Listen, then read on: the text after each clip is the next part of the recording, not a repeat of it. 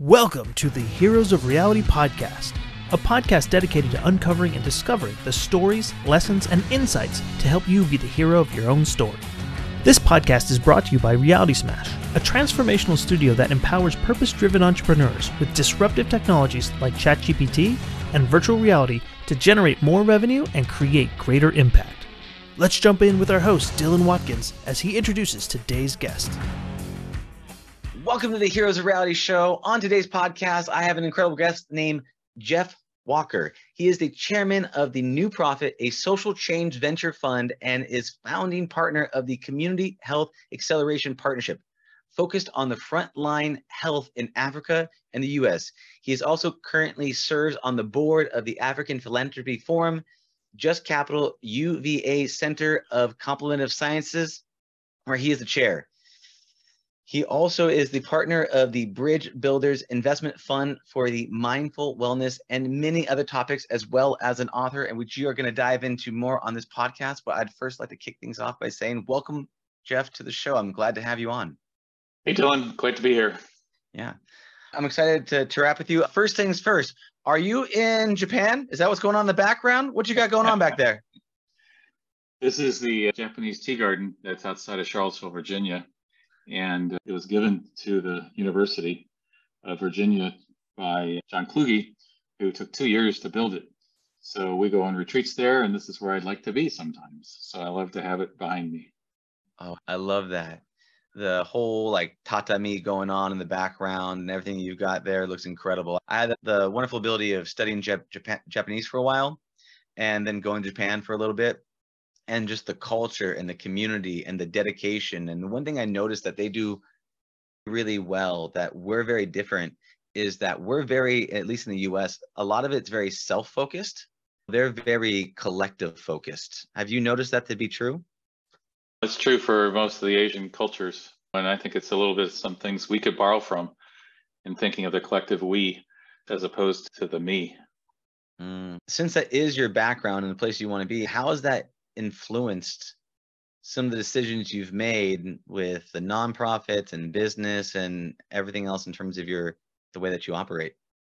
My life's always been a, a partnership of the we, looking for ways to work with others. From seventh grade, when I was walking in the band room and learning how to play bass, tuba, and sousaphone in lots of different bands, to pulling a partnership together at JP Morgan when we created the private equity and venture capital business, to finding others to work on major issues of the world, whether it's malaria and cutting the deaths from malaria, or working on democracy and some work we do there, or I chair the Contemplative Science Center at UVA and building a collaboration of 15 major universities to bring well-being and flourishing to students.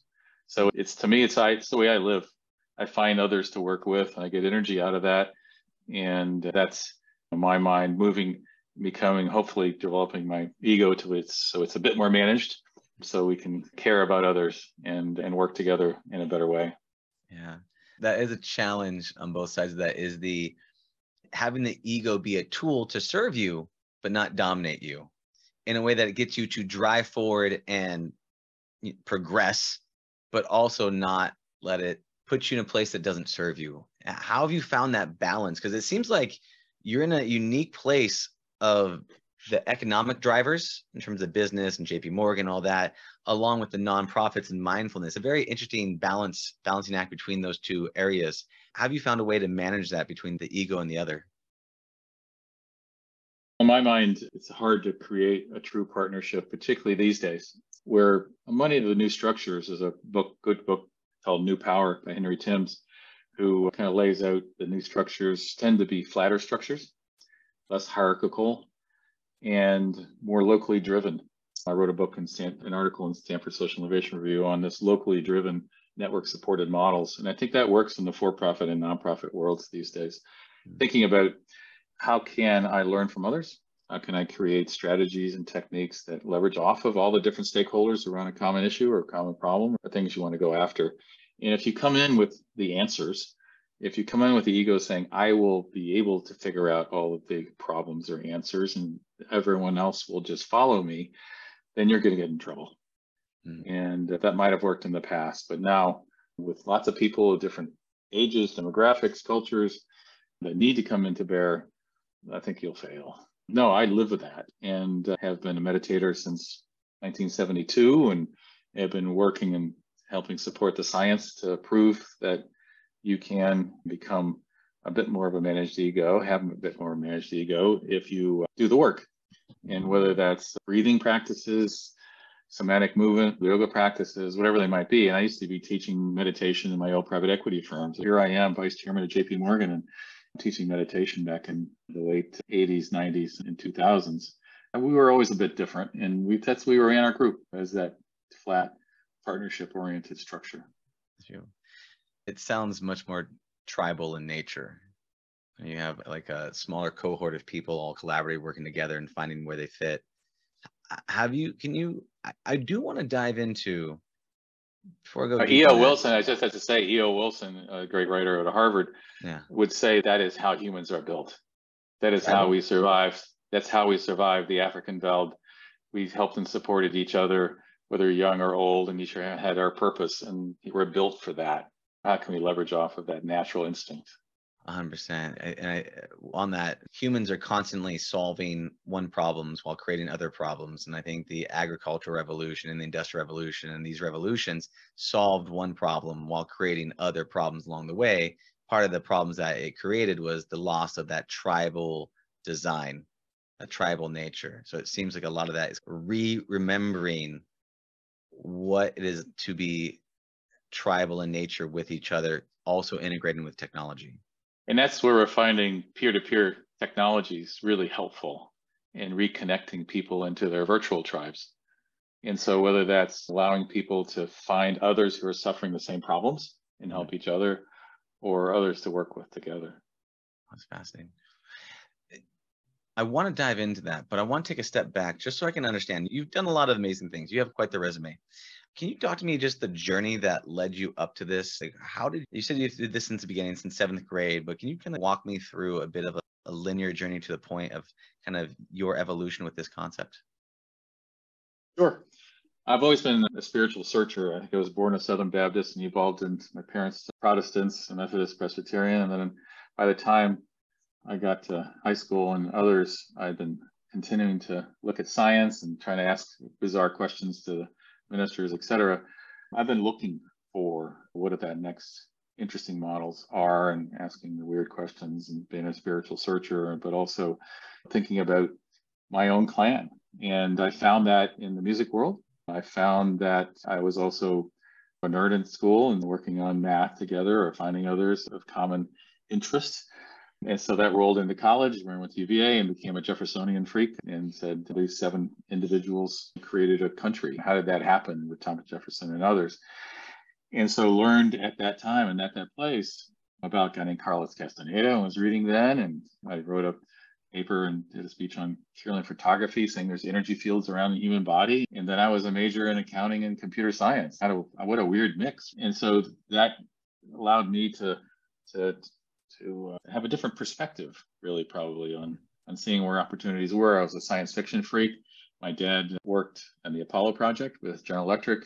We moved around a lot in the South, but I watched all the liftoffs, and we were down here in Florida.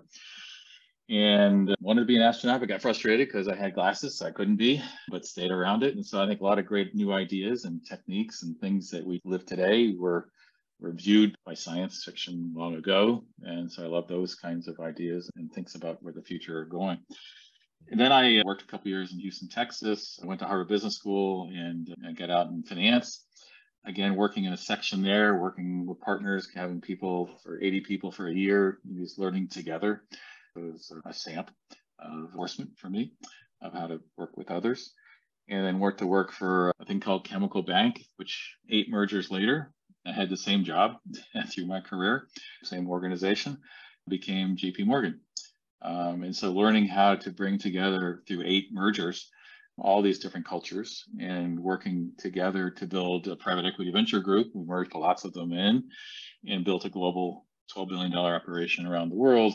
And we were in India and we were in across Europe and Latin America and we focus on venture and private equity. So I was able to see all the new, really interesting ideas and how they might be able to come together, but also how to partner with CEOs and others in the companies that we invested in over five, six, seven year periods for each one of them and what worked. And many times, and most of the times, it wasn't us walking in telling them what to do. They would tell us to go to hell. It's more of coming in and say, we have some resources that we can bring to bear to help you succeed in what you want to do. Let's work together to do that. And those mm-hmm. became the CEOs we backed multiple times, and we started up JetBlue, and we started up Office Depot, and they did AMC theaters, and and a whole bunch of other things around the world. And I love doing that. I loved House of Blues we used to own, and so that was really fun. And Guitar Center, a bunch of others. That was one of my areas. It's consumer side as well as healthcare, and so that became something in the future. I worked on. But we developed up a partnership. We had once meetings once a week where everybody in the world came together and we talked about the issues and it was all levels from partners down to associates and analysts and said, what can we all add as we're reviewing our portfolios and our returns and what the markets are needed. And so we grew significantly over the years. I got tired of that by the year 2007. That was fine. And I've been doing about 15% of my life in the nonprofit world from there, I was on lots of boards, and Morgan Library Board, University of Virginia Board, a whole bunch of others, a bunch of Harvard boards. But said I kind of tired of doing deals, and that was a good time for me to to retire. And I went and I was executive in residence and taught a little bit at, at Harvard Kennedy School and Business School, and worked on social change models, how to work together. And so moved from 10 or 15 percent of my life in the nonprofit and philanthropic space to about 90 plus percent in over the last 15 years and worked with the United Nations and uh, a guy named Ray Chambers, who was the Secretary General's envoy for health on malaria. And over a 10 year period, deaths from malaria came down by a collaboration that was put together by many, but led by, by Ray in particular, came down by a million lives a year. So there's a million more people living because of that collaboration. And they brought together corporates and nonprofits and bilaterals and build awareness in the US with American Idol and a bunch of others. Studying that and many others, you started learning about system change. And system change is nothing but looking at that larger system and finding how to get people to work together for that common issue or problem. And it's not bringing in the answer. We had backed in many days, I was chairman of a new profit. And we helped fund the startup of Teach for America and Teach for All and KIPP Schools and a bunch of other things. And those are wonderful. But a lot of times walking in as a social change agent and saying, I have the answer, just give me more money and I will scale it and it'll all be great. And then you start realizing eh, that doesn't work because you aren't changing the system. You're just trying to prove a new idea, which is awesome, and innovation, which is great. But then stepping back and figuring out, okay, how do I embed this into that system? How do I start changing the way things are being done so that they take in these new innovations. And that's system change. And that's uh-huh. figuring out who to partner with, how to connect to others to, to get the goals. Have, but having business strategies, having a return on investment, having data to track where you're doing and how you're measuring progress against the goals, how to use technology to leverage it, how do you find new innovations to put together. That to me is really a joy because you're becoming what we're calling a system catalyst. Individuals that can work with all these different stakeholders, and it's just usually a small number of individuals, and pull them together mm. for a common cause. And that's what I talk about. That's what I love to work with. That's what I love to help support. It's like playing your own band.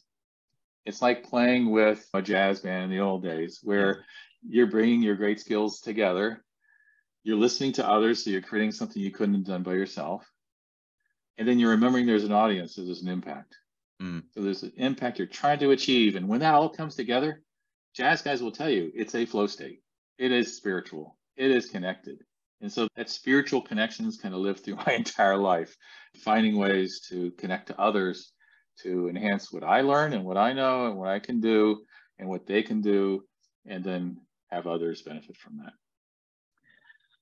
I love it. It's beautiful. You have a very interesting mix and a diverse background of in the business space, in the logical space, in the spiritual space, and tying these things all together to have a systemic change for a net benefit is is incredible.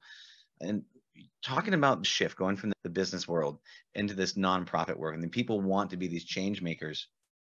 You you talk about you. This is do you have a framework to follow for that? If somebody was looking to say, okay, I want to be a change if there's an area I want to I want to help the urban youth in Los Angeles or whatever it might be. What is there a framework or a step-by-step process to help them become a change maker? Part of it is to find the things that really move you, that you're passionate about. Okay. Assigning things to people is not a good strategy. And guys that come to me, they leave a major investment bank or hedge fund and say, okay, now what do I do? I'm tired of doing that. I want to do something to help the world. And you kind of say, what are you passionate about? What moves you? What are you connected to?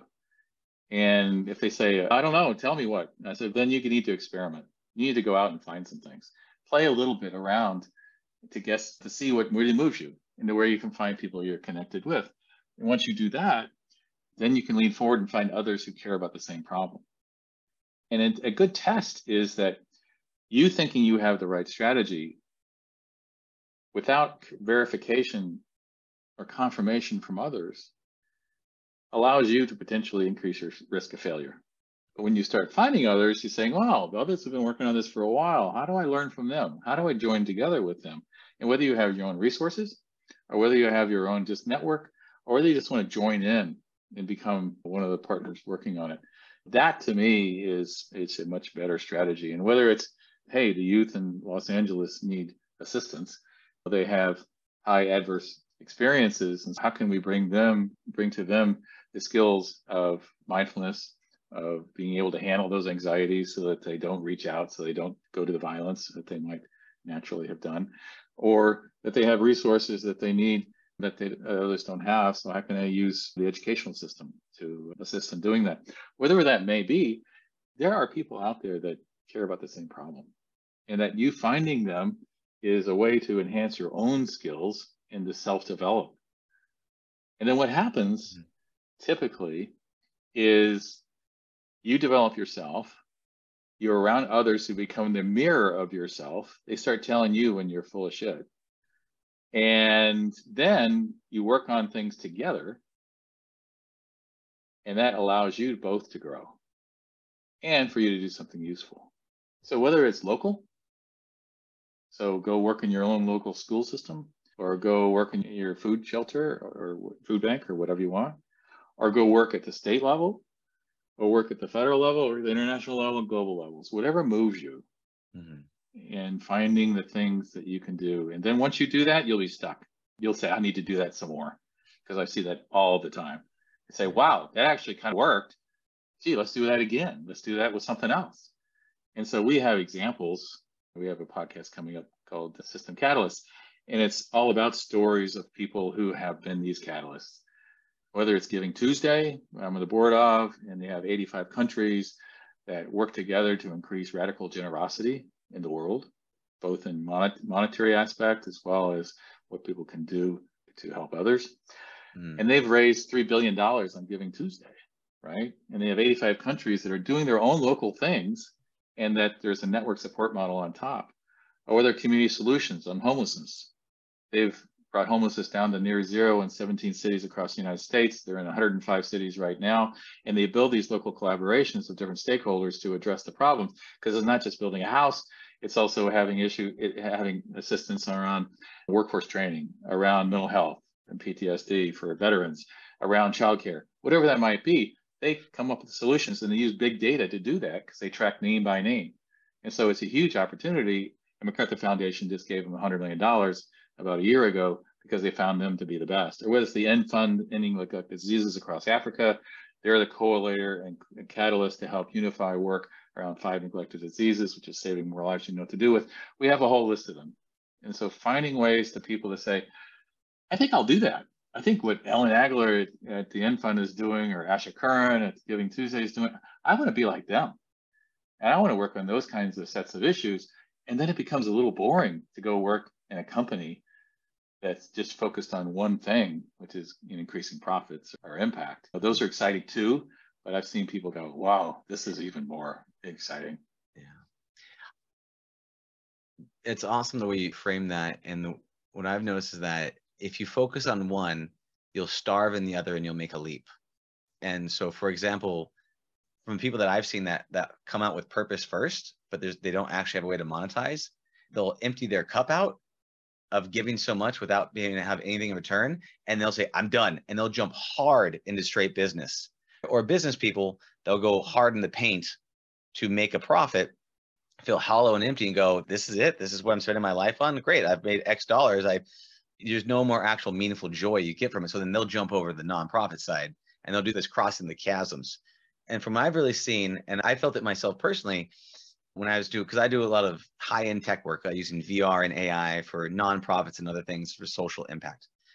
But the trifecta that I've seen is people want to work on a meaningful project with people they like and get paid well for it.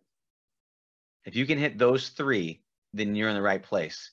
Because that way you know that you're working with people you enjoy on something that matters and you're not going to starve from that whole thing. And so you can have that fill up your own cup and fill up other people's cup in the spiritual and the financial and all those other means together. And so to me, I've seen that trifecta. Is there a missing piece from those things that I've mentioned that you think is another element in there or something that you want to add to that three step piece?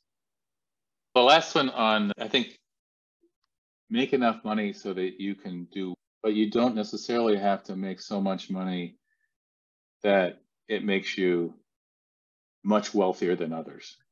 True. And so individuals who say, I can also have a fourth thing, which have a major impact positively, sustainably on the world.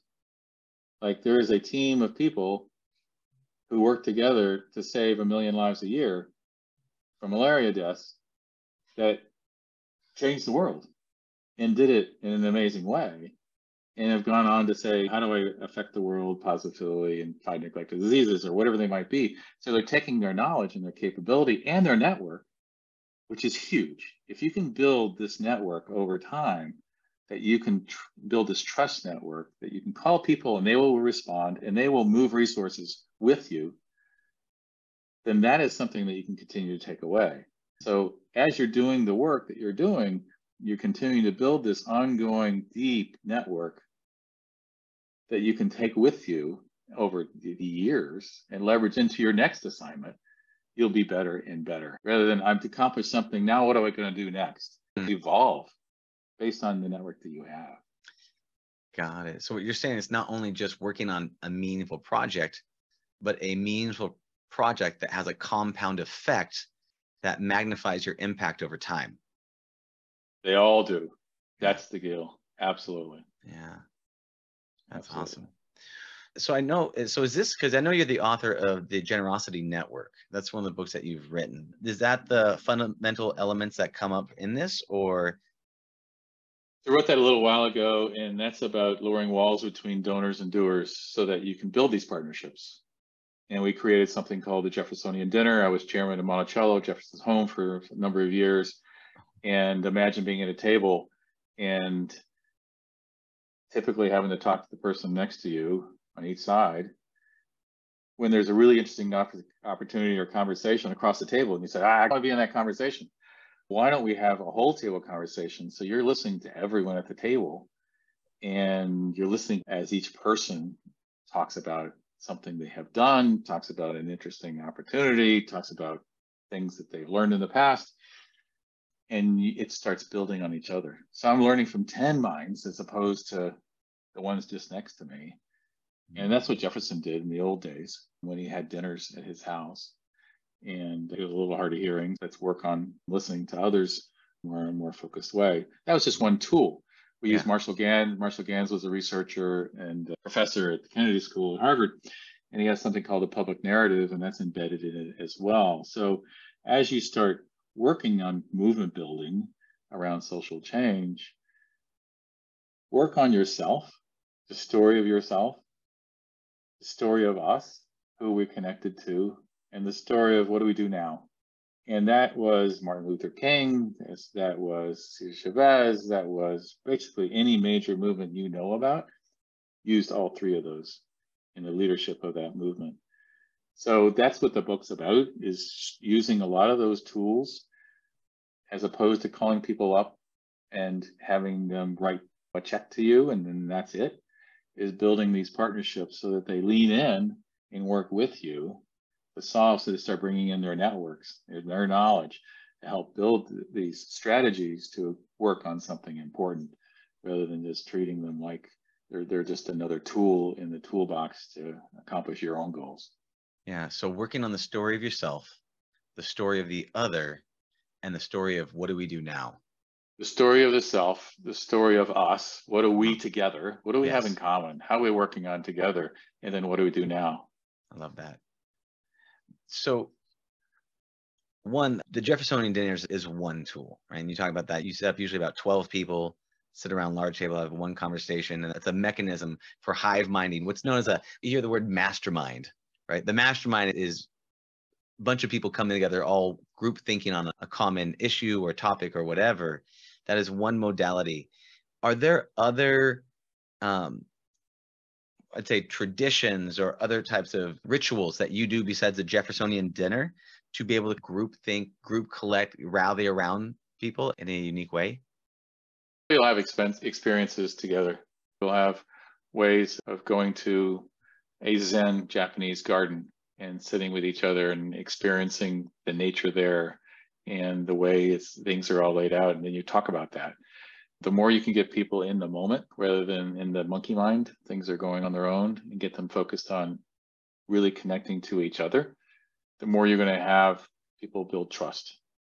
And so it's those experiences together that enhance that trust so that then you can work together in a more productive manner and fashion and create together.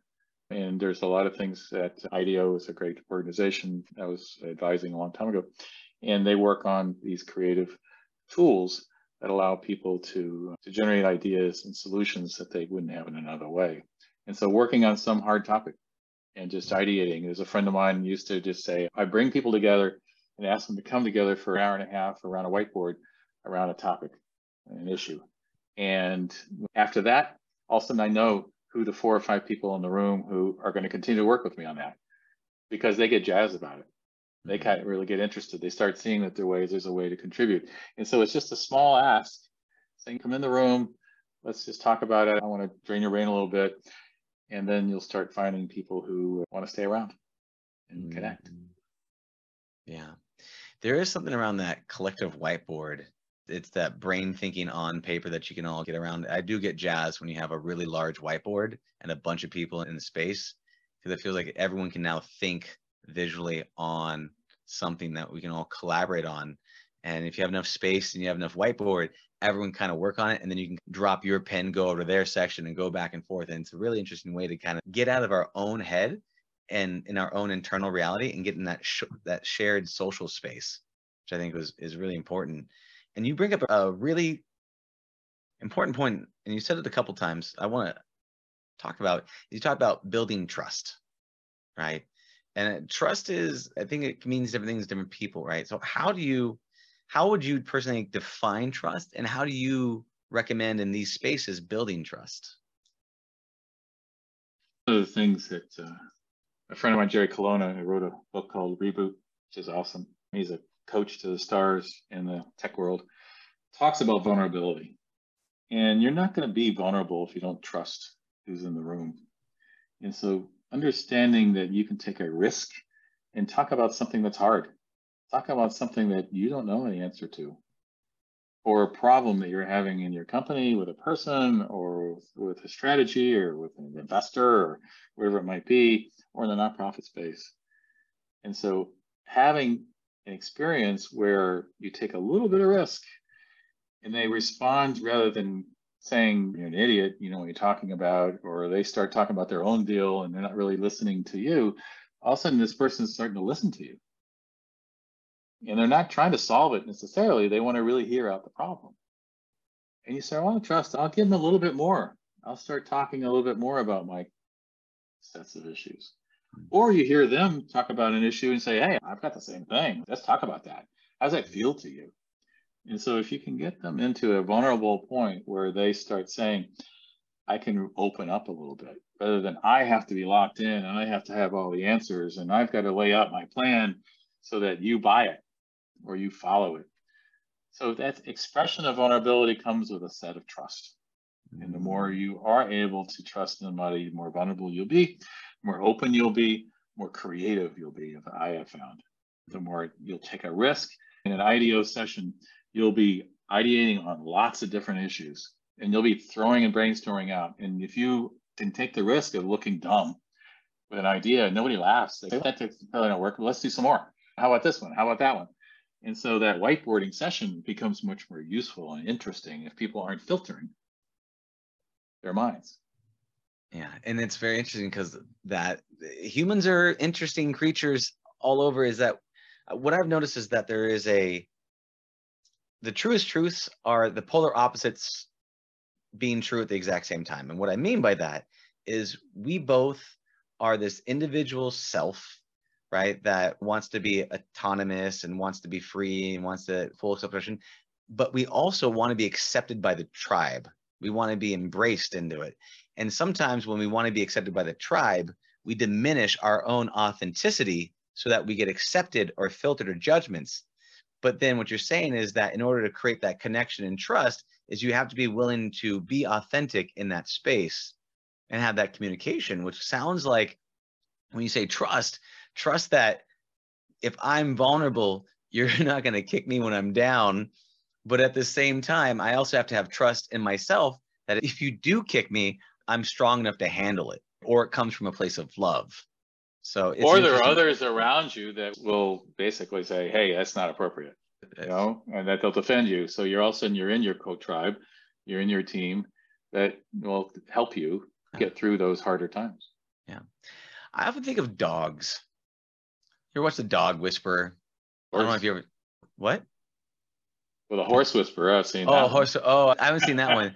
the Dog Whisperer is interesting because dogs are in packs, and they just want everything to be cool for the most part. And when you have a dysfunctional dog that's acting up, what the dude will do from Dog Whisperer is he'll take them into a tribe, a healthy pack of dogs, and everyone's chill, right? And the energy of the tribe calms them out.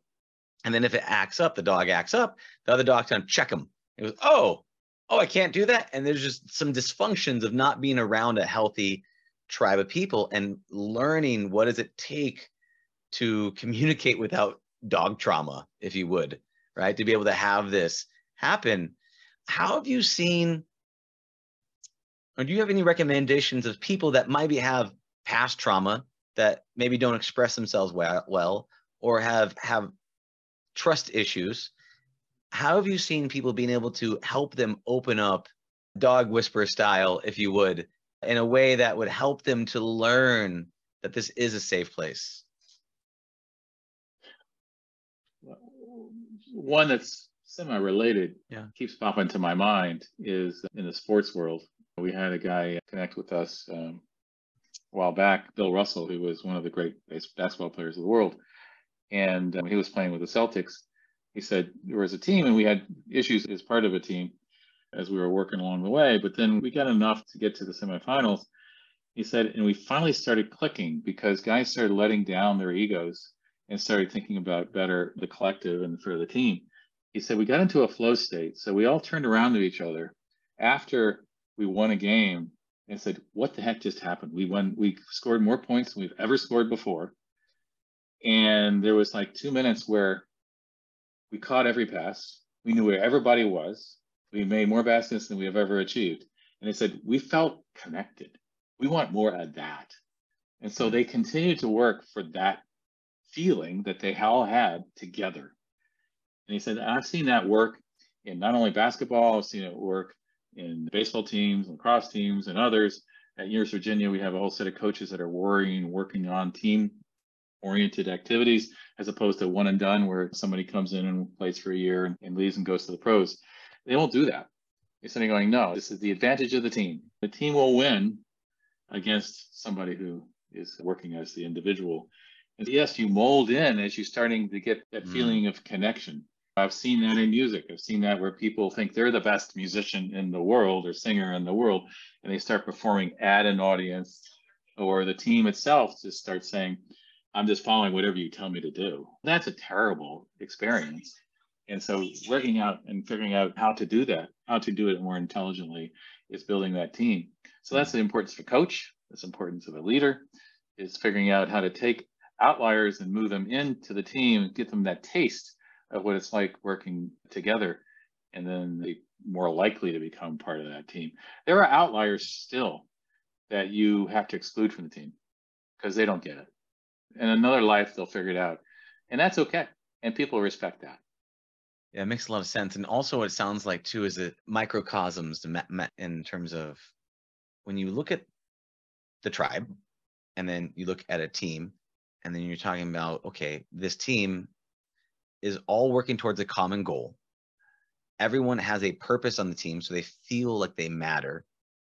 They're contributing towards that team, towards that goal. At the same time, they're autonomous in their own area.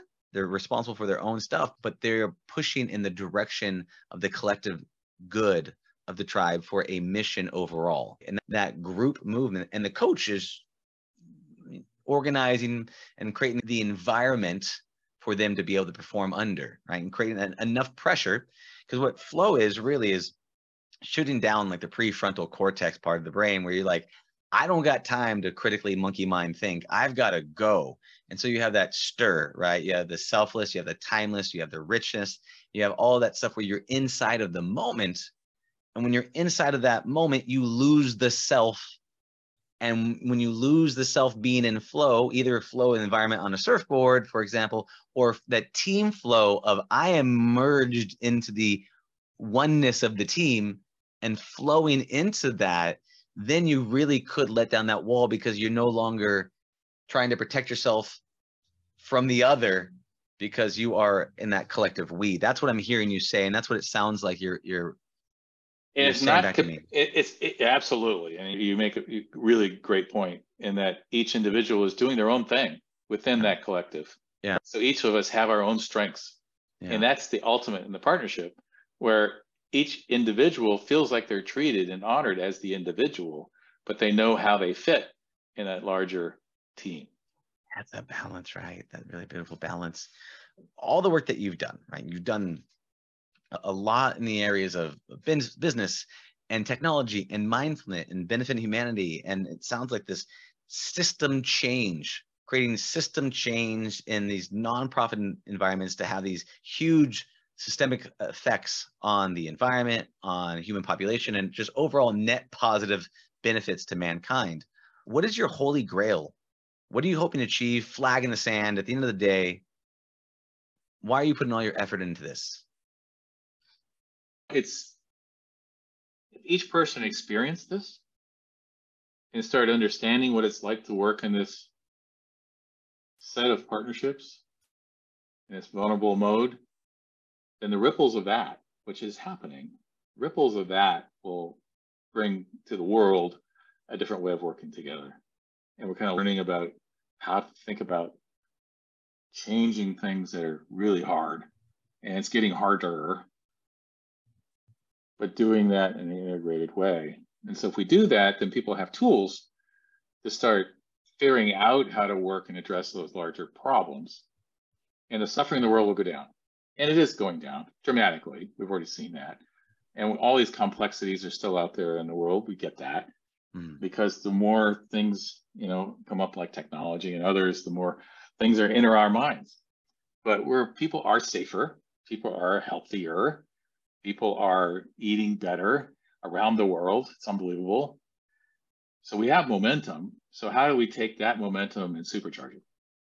And to me, this is that time and rather than having somebody who's politically, for example, far left saying, I have all the answers and everybody just needs to follow me, or somebody that's in the far right saying the same thing, we have to figure out how to talk to each other and work on the important areas of suffering. Like I'm working on maternal death, maternal health right now. And there's more, the United States is 38th in the list of developing countries that you want to have a birth in because you're much more likely as a mother to have risk of dying at birth in the United States than you are in 37 other major developed countries. Why is that? Why is New Jersey 46th worst in the country? Why is Arkansas 48th worst? And it happens to be black women die at a higher rate than white women do. They tend to not get prenatal work. And so these are the things that I've worked on in Africa over the years that we can bring back to the United States and lower suffering levels by getting people to work together. And so we have. And so we've got the governor of New Jersey working on it, Robert Wood Johnson Foundation, we got Merck, we got Pfizer. So you get these companies. And so it's not just a nonprofit thing. This is a passion set of issues that every stakeholder, companies, nonprofits, political groups, foundations, and others come together to solve these problems. And it's happening left and right. So if we can do that, we'd all of a sudden have given tools to people rather than saying, oh, I'm just going to set up another organization that's going to solve the problems and stall out and get frustrated. So it sounds like the Holy Grail is to really create these, empower people with tools to create systemic change to reduce the global suffering of mankind. Absolutely. And if that, and you know, I got to give yeah. you another example. Yeah, totally. There's a, there's one that, that we helped fund at New Profit that a good friend of mine is chair of called GirlTrek. And this is over a million and a half African American women that for the last 10 years have gotten together to walk together two to three times a week in almost 100 cities across America. And when they walk, they get healthier. Got a lot of science around that one. When they walk, they talk. When they talk, they social organize. So they start becoming much more involved in their schools, in their communities, and they feel empowered. So rather than as individuals, they start working together as the team. And so they work together with team of people who they relate to because they're in the same community. And so all you need is this organization, which is a small organization to use some technology to help unite them locally, and they'll work on all sorts of different issues. And so we'll start identifying pregnant women that need prenatal help. And so we're using them in New Jersey. So all of a sudden, this light peer-to-peer model yeah. is holding people together in a very cost-efficient way that want to work together rather than somebody on top telling them what they need to do. So how do you empower people? And there are a lot of these peer-to-peer networks that are starting to develop. And that's the question I think on that point is if that's the goal, if that's the holy grail, like what's the dragon? What's the thing so difficult to overcome that you might need to transform yourself or the world to make it happen? Thinking all the answers, thinking you're better than someone else, thinking you're that great technology CEO who sold their business and took several billion dollars out, and now I'm going to fix the world. And so I'm going to cure cancer. And so I'm going to hire the person. I'm going to tell the researchers what things that they should be looking at or fund them, and I'm going to hold them accountable, and I am going to make that happen. Fails every time. But that's still happening left and right. Yeah. Have the desire to create the change, but don't have the ego that says that you have the answers. Find others all of a sudden to do that. Yeah. Find a couple of people, catalysts, who will look out there and find out who's doing what, where. How can I be helpful? How can I unify some people together? How can I use a little bit of venture capital to leverage research that then could be matched by the US government, NIH maybe?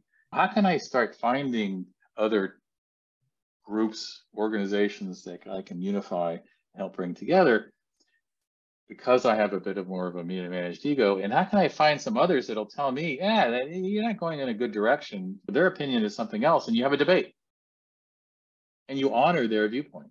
That's what mm-hmm. happened with the End Fund, where they brought together three major groups, Gotham, Pierre Omidyar, a bunch of others who said, we want to have an impact around these five neglected diseases across Africa. And so let's work together on that. 10 years later, they've raised billions from the government agencies. They've changed ministries of health in the way they operate. They would never have done that if they were just by themselves. They've gotten Gates involved. They've gotten USAID involved. The same thing with Freedom Fund. Freedom Fund is another great example of anti-slavery. They found these local actors in all in Pakistan and India and others that said these are the sources and the areas where people are being grabbed and treated like slaves in work as well as sexual slavery and other things. And so how do we stop it there at the beginning? No one individual could have figured that one out. It's this team, this global network that was developed, called the Freedom Fund, is accomplishing things that no one government and no one organization could have done by themselves. Yeah, the power of the collective rally cry is incredible. This is and measurement and measurement and Oh, how we are we actually mm-hmm. accomplishing anything? Are we actually is this a good investment for us? And that's where if you don't hold yourself to that, you can just work on things and not get there. Jeff, this is incredible to have you on the show. Is there any last things you'd like to let people know about before you tell them how to get a hold of you? I just think you can be empowered to do what you want to do. Use hmm. some of these tools and techniques to do that. And you can find some of the methods of doing that in Stanford Social Innovation Review. Some articles have written there in the New Power, New Power book as well. And you can look up our new upcoming podcast, System Catalyst, which is going to interview a lot of these people that we're working on. And we're doing it with 10 organizations as our sponsors and partners for one enhance audience, but also to have them give us their ideas of people. So we're listening to our own medicine and saying, this isn't just our thing, this is their thing too. Yeah. That's incredible, man. I'm going to wrap this up. Jeff, thank you so much for coming on the show. I really appreciate you. I Great to see you. here. It's been an honor and a pleasure. Thank you so much. And I will see you on the other side. All right. Thank you for listening to the Heroes of Reality podcast. Are you interested in using disruptive technology like ChatGPT AI and virtual reality to help your business to generate more revenue and create greater impact? If so, go to heroesofreality.com to take the Heroes quiz to unlock your potential as a purpose driven entrepreneur. Thank you for listening, and we'll see you on the other side.